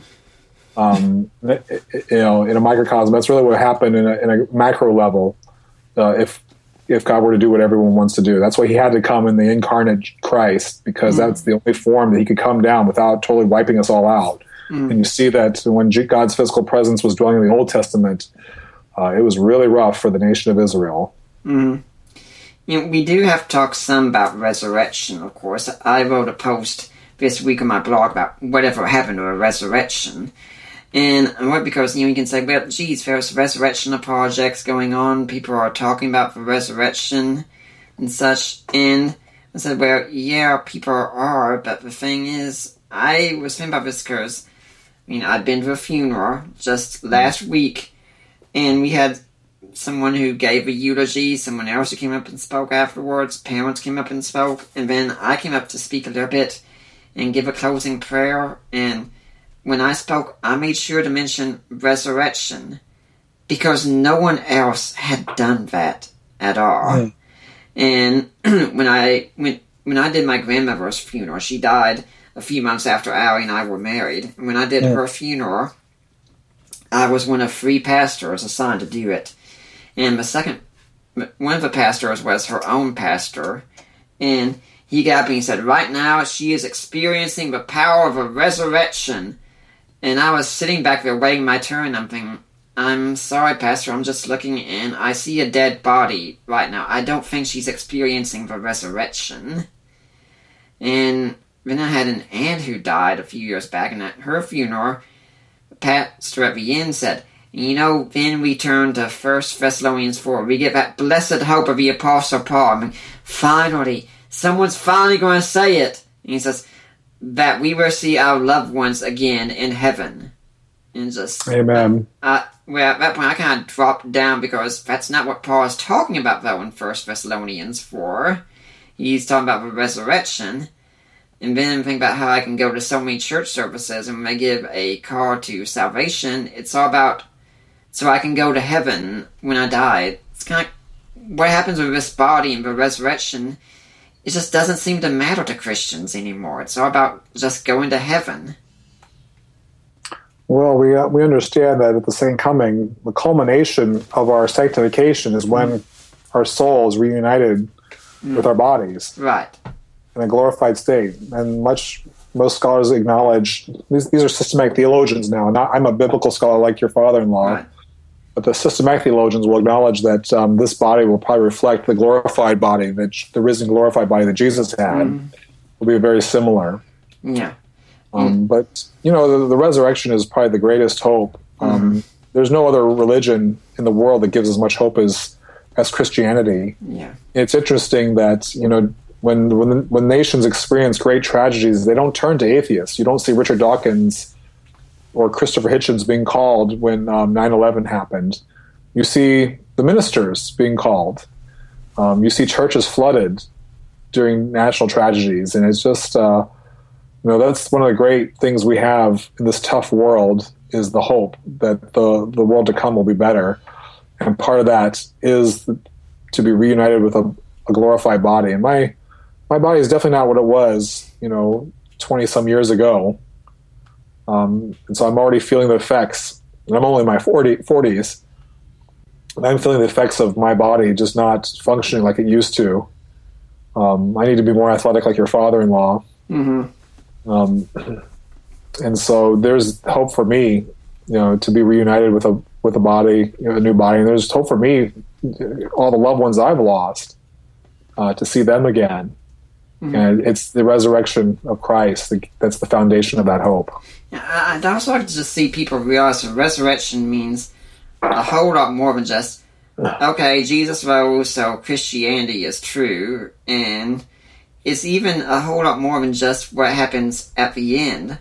The resurrection means some things here and now. I mean, one thing it means, for instance, is God came in a body and Jesus rose in a body.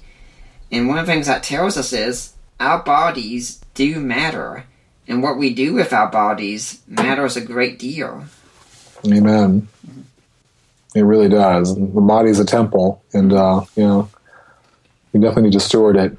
Mm-hmm. Yeah. So, you know, as we get near the end, we've reviewed the Passion Week, and what would you help people walk away with after all of this? Well, in the end, Nick, um, we all are are are in a fight in this world. Mm-hmm. Sin has invaded this world. And as I struggle more and more, I realize that God reveals himself through the person of Jesus Christ, how, you know, volumes and volumes have been written on who God is. Mm-hmm. Uh, but you really, really get to see and discover who God is through the person of Jesus Christ. And I guess in the end, I really hope that people can get get to know God better. And as they get to know God better, they get to know themselves better. And as they get to know God better and themselves better, they'll live better. And mm-hmm. I think you get a lot of that through Jesus' final ten days. You see his priorities. You see how he lived. You see how, you know, I mean, you see it even in the Garden of Gethsemane when the when the when the uh, guards are trying to arrest him, he says, you know, ergo a me, I am, and they fall to the ground. And he has that great power there to protect himself, but he chooses not to in submission to his Father. And I just feel that a lot of the Christian life is just joyfully submitting to the plans of God, and sometimes that, oftentimes that means um, suffering. Mm-hmm. But there's a joy that's so much greater to experience, and I think that's when we, you, we talked about how horrible and cruel the cross was, or how glorious, you know, Easter Sunday morning when Jesus resurrected was, and that's really a microcosm of the Christian life. How the present suffering we experience is really a path to greater joy than the world can ever give us. And I just hope that people, through seeing Jesus Christ in a deeper way, I mean, there's no greater apologetic than to look at the life of Jesus Christ. I mean, everyone acknowledges that Jesus was a human being, or was a historical figure, um, probably mo- the most controversial historical figure that ever walked the earth. You'd be surprised how many people I meet who don't acknowledge that one. Well, you know, people have their choice, but I mean, facts are the facts. I mean, we live in in two thousand seventeen, and uh, I know that they use C E now, but uh, you know, it was a, it was A D two thousand seventeen, and in the year of our Lord, Jesus literally changed the course of history. So, so I hope that people from this book will, will just come a, a deeper knowledge of who Jesus Christ is, and um, you know, I, I'm hoping that people who don't acknowledge Jesus as Lord can read that. That would be the greatest, exciting, most exciting thing for me, is to see someone who didn't have faith in Jesus come to faith in Jesus through reading this book. Mm-hmm. Uh, I think one of the things you mentioned that's important about is suffering, because uh. it's amazing that so many people look at suffering in Christian life and think, dang, I, I must be doing something wrong if I'm undergoing suffering. It's like, no, suffering is kind of part of the course. It's what's expected. Well, that's really part, yeah, that, that's really the message of the New Testament, um, is that suffering is just part of this world, because this world has a, a great sin. Um, sin has invaded this world. It's become, this world wasn't, God's original intention wasn't for this to be a sinful world, but it is. Mm-hmm. And if you want to experience Christ deeply, suffering is the path until he comes. And so that's the ultimate test of our faith, is do we believe that our ultimate comfort comes in the world to come, or do we believe that the, our comfort is in, is in this world? And you can kind of see how people live their lives, where their faith really is. Mm-hmm. And unfortunately, the American culture is probably one of the worst cultures to experience this servant life, um, where you give up all for the sake of the kingdom. Mm. Because the amazing thing is, we are blessed with so much more in the American culture, materially and such. And we tend to complain about evil the most. Meanwhile, you go over to some other cultures where they have far, far less. And they are some of the most joyful, happy people you can meet. Well, that's been my experience traveling overseas. I mean, predominantly, I go to countries, I mean, pretty much every country I've been to, um, even Europe. is a step below the United States. But when you go to third world countries, you see that relationships is such a higher priority for them um, that they do have time for you. I always tell people in the third world, don't be jealous of Americans. Um, they're not as rich as you are. Mm-hmm. Obviously, you know, the love of mammon is part of the sinful nature. And so they don't always believe me. But uh, yes, I agree with you that there's greater joy when you have less. Mm-hmm. Mm-hmm.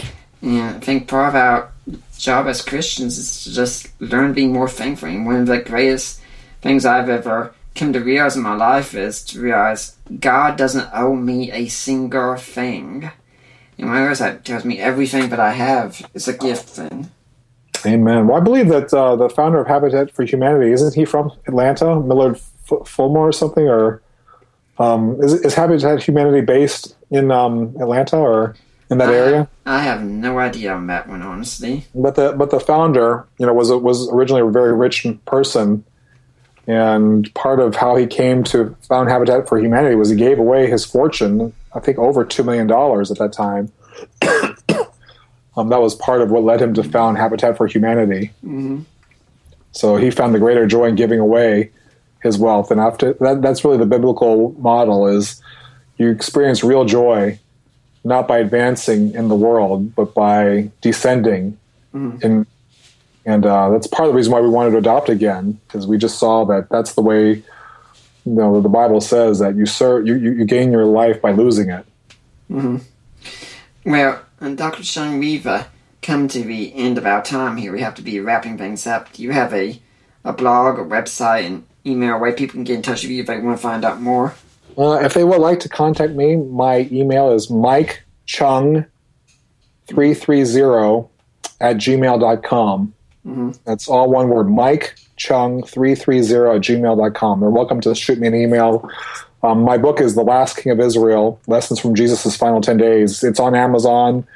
They can purchase it uh, on Kindle, or on. They can go to Wythenstock, which is the publisher that publishes the book. So if they're interested in the book, that's where they can go. Well, if anyone is interested, I do have it up on Amazon right now. The Kindle version right now is nine ninety-nine. The hardcover is forty-two dollars. And the paperback is twenty-three dollars, so whichever format works for you, just get a copy of it. Do you have any final message you'd like to leave for the Deeper Waters audience? Well, it's been a privilege. Thanks so much for having me on, Nick. I've really enjoyed it. Mm-hmm. And uh, again, it's life is about Jesus increasing and us decreasing. Mm-hmm. And I hope that the work of my book will help all of us increase in Jesus and decrease in us. Mm-hmm. It's in John three, from John three thirty. Good way of putting it. Well, I'd like to thank you for coming on. Hopefully we'll see you back here again sometime.